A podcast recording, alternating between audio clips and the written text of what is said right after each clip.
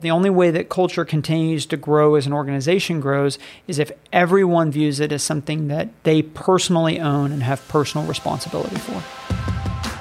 From We're for Good Studios and Simple Modern, welcome to Scaling for Good with Mike Beckham, a limited podcast series giving you the playbook to start, build, scale, and give generously. In today's episode, we're diving into culture. Simple Modern started with culture and people before building its vision and ideation, and that's where our journey begins today.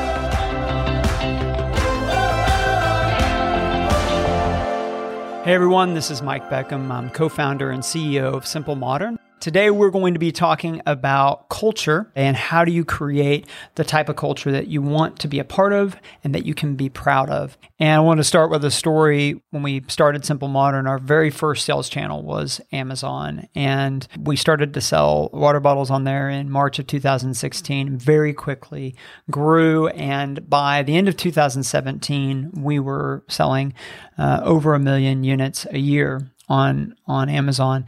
And so we were very dependent on that sales channel. It was kind of like all the proverbial eggs were in that basket at that time. And so as we approached Christmas of 2017, Black Friday, like that week, uh, is usually that kind of kickoff to the the shopping period for the holidays and we were really excited. We bought more inventory, you know, than than the previous year, and we were ready to have a huge holiday. And I remember waking up on that Monday morning and checking my phone, and Amazon had a little flag in the app, and it said that our account had been suspended. And sure enough, we hadn't had any sales that day, and apparently, some algorithm at Amazon had determined that our account was somehow in violation of their standards and had completely paused our account. Uh, when 90 something percent of your revenue is coming from one place, if that stops, then your, your, your company kind of is in trouble.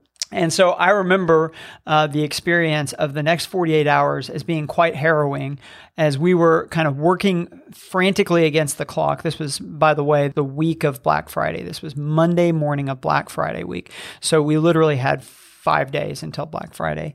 And we were frantically working to get the account turned back on and there were only two or three of us that really had worked within the Amazon system. One of my co founders who led uh, that aspect of the business, he was on vacation. And the other person that could help me was in New York. He had tickets to go see Hamilton with the original cast. This is 2017.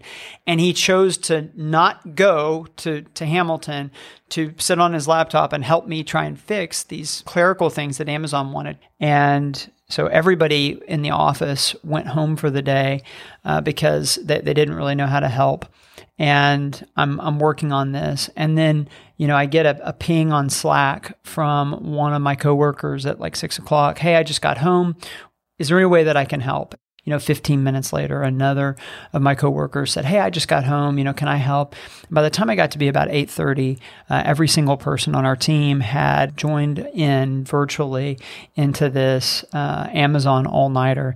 And I remember it being just an incredible experience, uh, incredibly bad at the time, but in, incredible in retrospect because it was such a culture defining moment of seeing the entire team come together to fix a problem.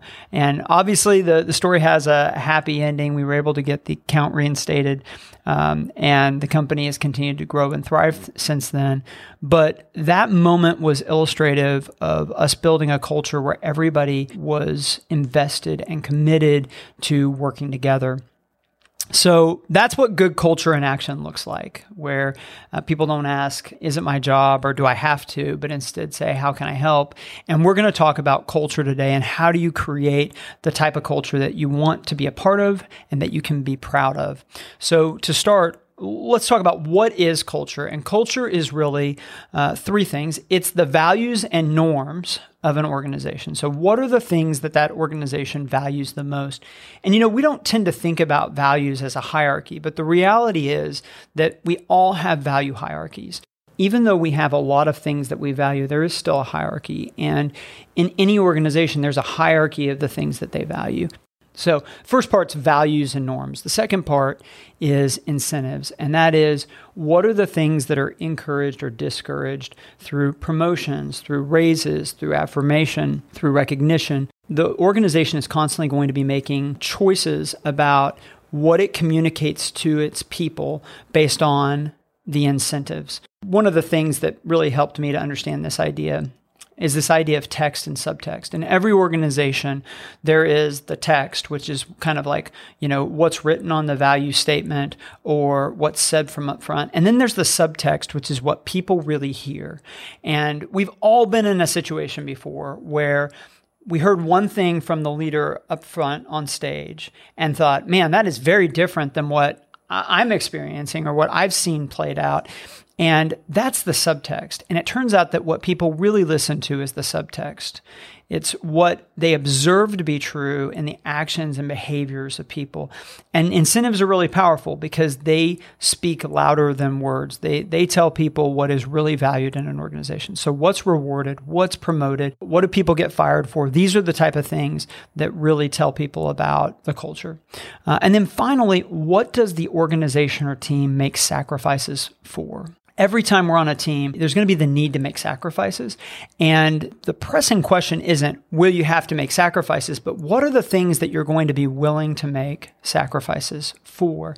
And that again illustrates a lot about the values and the purpose and the mission of the team and, and kind of bleeds out into the culture. So these are the things that create the environment or the culture that we work in in an organization or on our teams.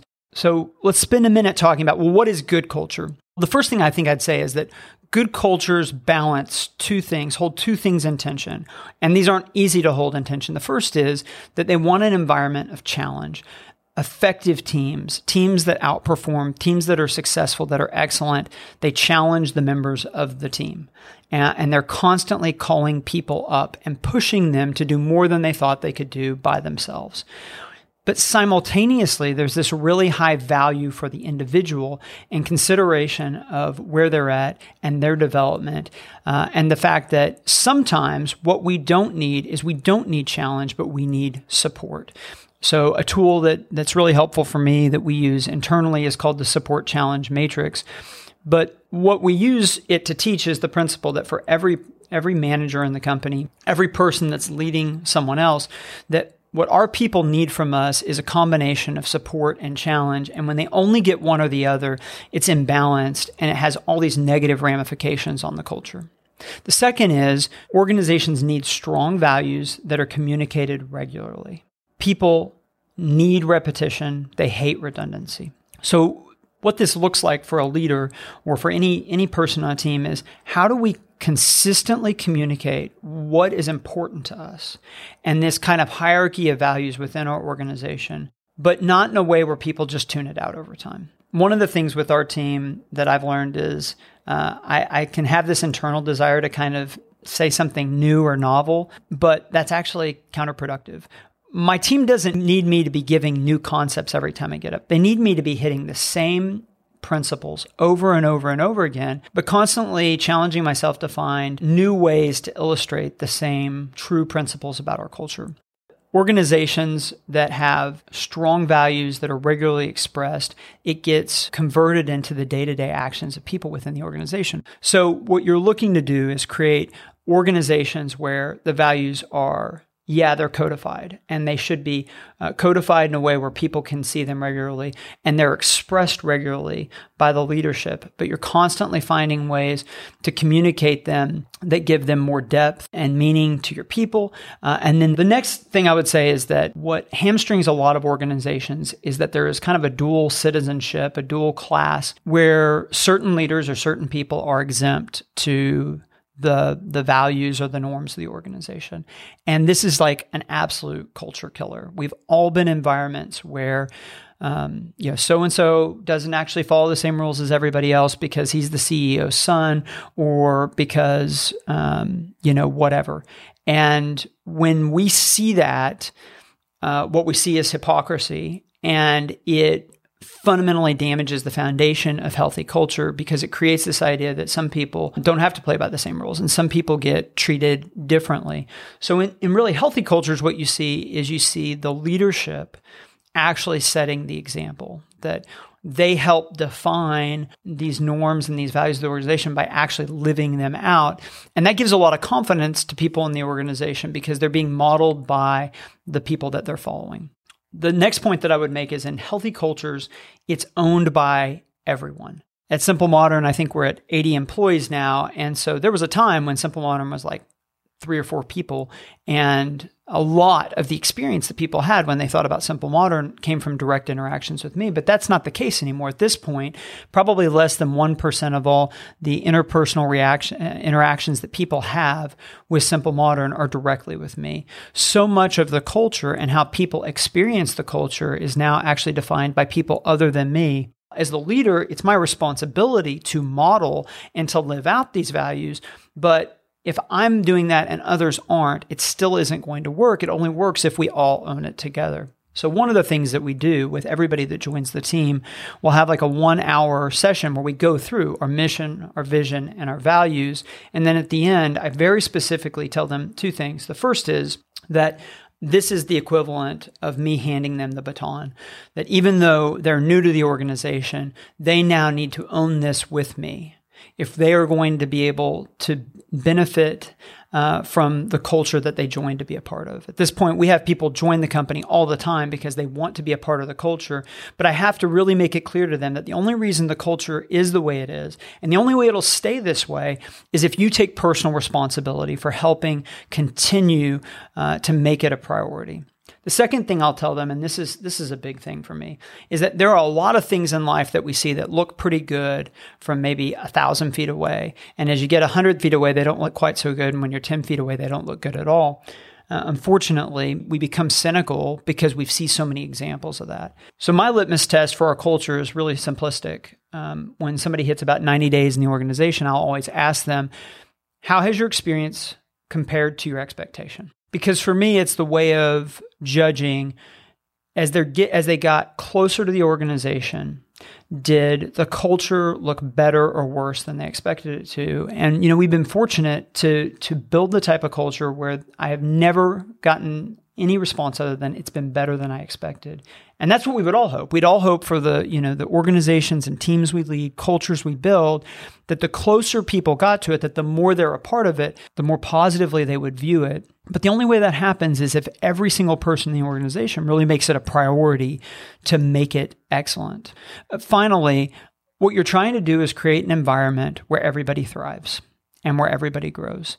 There are so many different ways that we derive quality of life. And if you think about most jobs, really the kind of the extent of their benefits package is they offer financial compensation and, you know, maybe some kind of tangential financial things like like insurance. But the reality is that what we need as compensation from our job is a lot bigger than just a paycheck. When we have an environment where we're able to have autonomy and where we're able to grow, where we're invested in, you know, from a professional perspective and we're developed, where we have relationships with our coworkers and, and other people uh, on our team that are meaningful, where we're able to be a part of something that we feel like is worthwhile and makes a difference, uh, where the reputation of our team or our organization or our company is a positive one, these are all things that derive a ton of quality of life for us and, and actually end up being even more significant, I think, than financial compensation. One of the things I do is I teach college students, and I can tell you that when I talk to college students today, some of these non financial um, considerations are at the very top of their list, and they're willing to take jobs that pay less in order to have more of those things. Well, all those things come with healthy culture and with strong culture. So why does this matter to an organization? Why why does good culture matter over the long run? Uh, the first is that I think building something that's sustainable and excellent for an extended period of time totally depends on culture. There have been a lot of uh, examples, I think, of companies that have grown really rapidly or been very financially successful for a short period of time where it was built on a market strategy or a particular tactic. But the reality is, over time, culture outweighs strategy and tactics when it comes to the long term health of an organization. In contrast, organizations with really healthy culture become stronger and stronger over time. They don't experience turnover. And so their competitive advantages and the things that they're good at, they just get better at them over time because it's an environment where people are growing and people are flourishing. It's easy to find the future leaders in organizations that have healthy culture. It's easy to hold on to your most talented people. It's easy to understand why you're going to work each day because the culture is helping providing the framework for those things.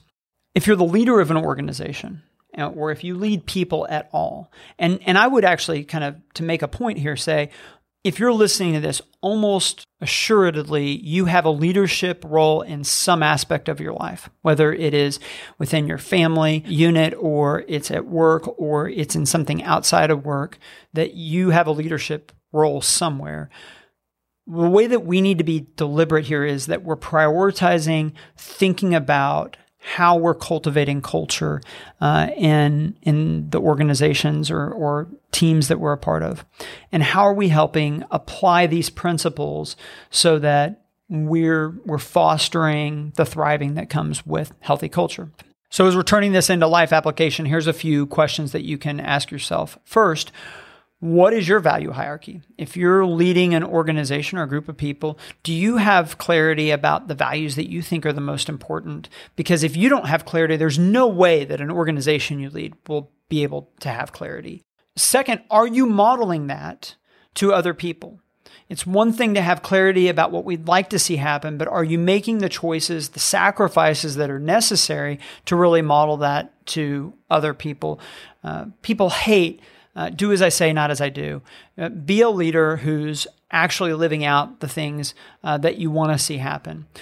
Are you creating an environment where there's a good balance of support and challenge? Where people both feel called up, but they also feel like you're giving them the tools and the support and the encouragement that they need to get there. Uh, and then finally, are you cultivating environments where everyone feels entrusted with and empowered to help own and lead the culture. Because without that, uh, it'll fall apart with scale. The only way that culture continues to grow as an organization grows is if everyone views it as something that they personally own and have personal responsibility for. Hey, friends, taking a quick break to share a glimpse of generosity on the front lines at some of Simple Modern's amazing nonprofit partners. Simple Modern is on a mission to give generously. They partner with nonprofit organizations all over the world to help make a positive impact in five core areas water supply, human trafficking, education, marginalized communities, and homelessness. Today, we'd like to introduce you to one of their nonprofit partners, Love Justice International. Hello, everyone. My name is John Molyneux, founder and CEO of Love Justice International. Our mission is sharing the love of Christ by fighting the world's greatest injustices. One of the most effective ways we achieve that mission is through transit monitoring, which is the world's only tangible anti human trafficking prevention strategy, which aims to intercept people who are in the process of being trafficked but before they've been exploited. We do this work in more than 25 countries. With the support of generous partners like Simple Modern, which supports our work in Uganda and Sierra Leone, we've been able to intercept over 30,000 people to prevent them from being trafficked. You can find more information at lovejustice.ngo. Hey, welcome back. It's John and Becky from We Are for Good, and we're really excited to get Mike on the other end of this and kind of throw some questions at you because we love culture. Like we talk about it all the time on our own podcast because I'm just so fascinated with how the culture inside of an organization can really attract the type of people that you want to be on your team and from a nonprofit perspective the type of donors that you would align with and so you hit on a lot of this today and i would love to go into just practically speaking how do you get started building a healthy culture yeah, absolutely. Well, I, I, think you start with the belief that culture is something that you can intentionally shape and being intentional instead of accidental. So, the first recommendation I'd give is to, with the leadership of an organization, is to actually tangibly lay out concretely what are we about? You know, why does this organization exist? Where are we trying to go? And what are the primary values that we have?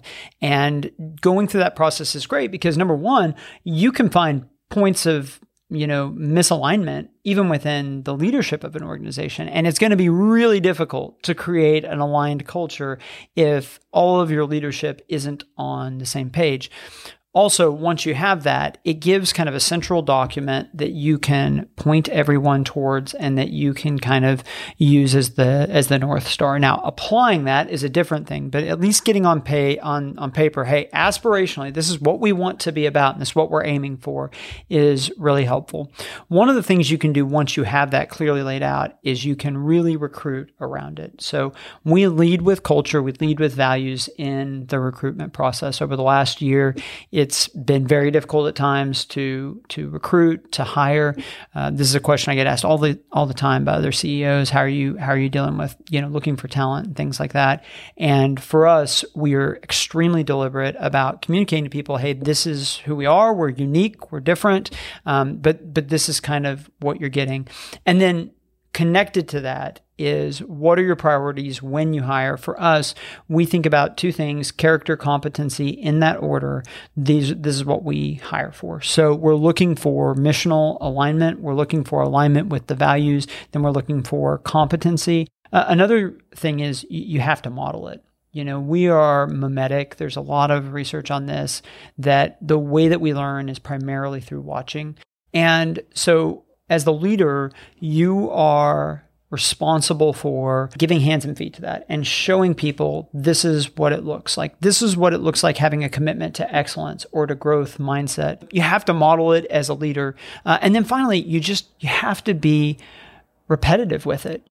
I don't know about you, John, but I feel like relief and an exhale because I feel like, you know, we're in a startup and we feel like we're telling our story over and over and over again. But I do think that there is resonance in what you're saying because when you start to espouse that over and over, people grab onto it and the trickle effect can be compounded in a really beautiful way.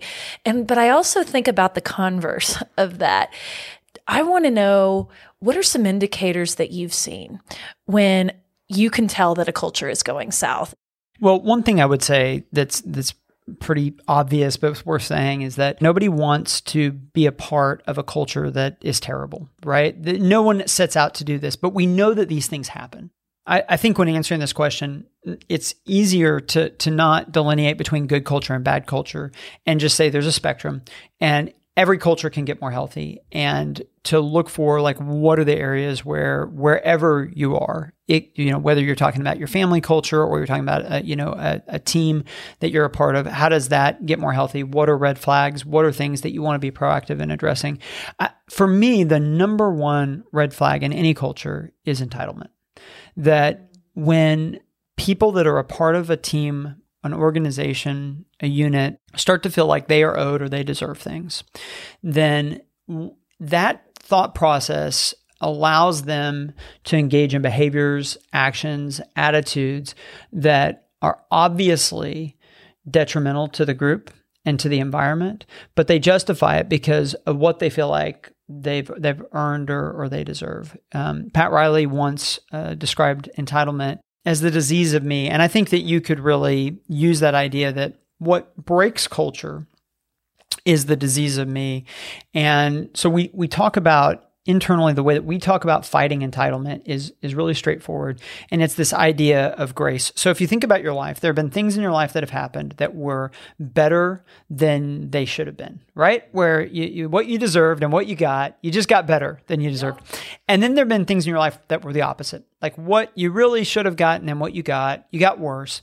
And so grace is when you get better than what you deserved and entitlement is when you feel like you got less than what you deserved or what was fair. So I, would say, first and foremost, every leader should start with themselves where is entitlement you know in your life? Where is that expressing itself organizationally? Uh, i think another thing is you can see overprotective cultures. These are cultures typically where there's not enough challenge evident. When you create an overprotective culture what it does is it scares away your top performers. The people that are really the most motivated by excellence and by doing their best they typically are scared off.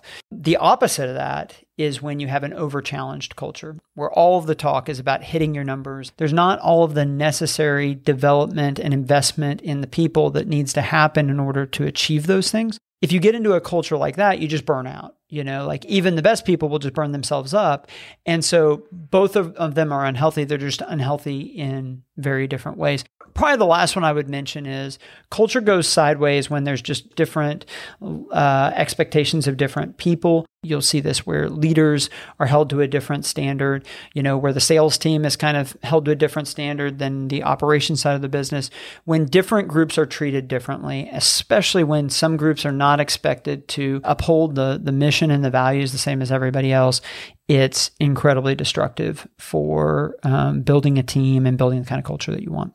Okay, I got to just share this story because we saw this yesterday play out. You talk about the end of the day. We are in production for this incredible podcast series. We are packing uh, we're packing up. Yep. We we're we're kind of it's after 5. We're here in Oklahoma, which means it's about 150 degrees in the summer outside. We walk out of the building with all of our gear. Pretty much everyone has left and there's Mike. This is going to embarrass you. There's Mike picking weeds out of the front flower beds. And I'm like, here is a leader who is taking care of every part of this organization. He's taking care of the people. He's here pulling weeds out front.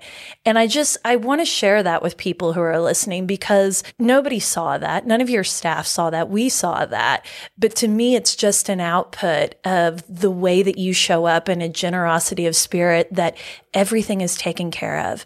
And you're the last one out the door. And I just want to commend you, my friend, because to me, your culture is an expression of you. It's an expression of every employee that walks out here. It's an expression of this product and this brand.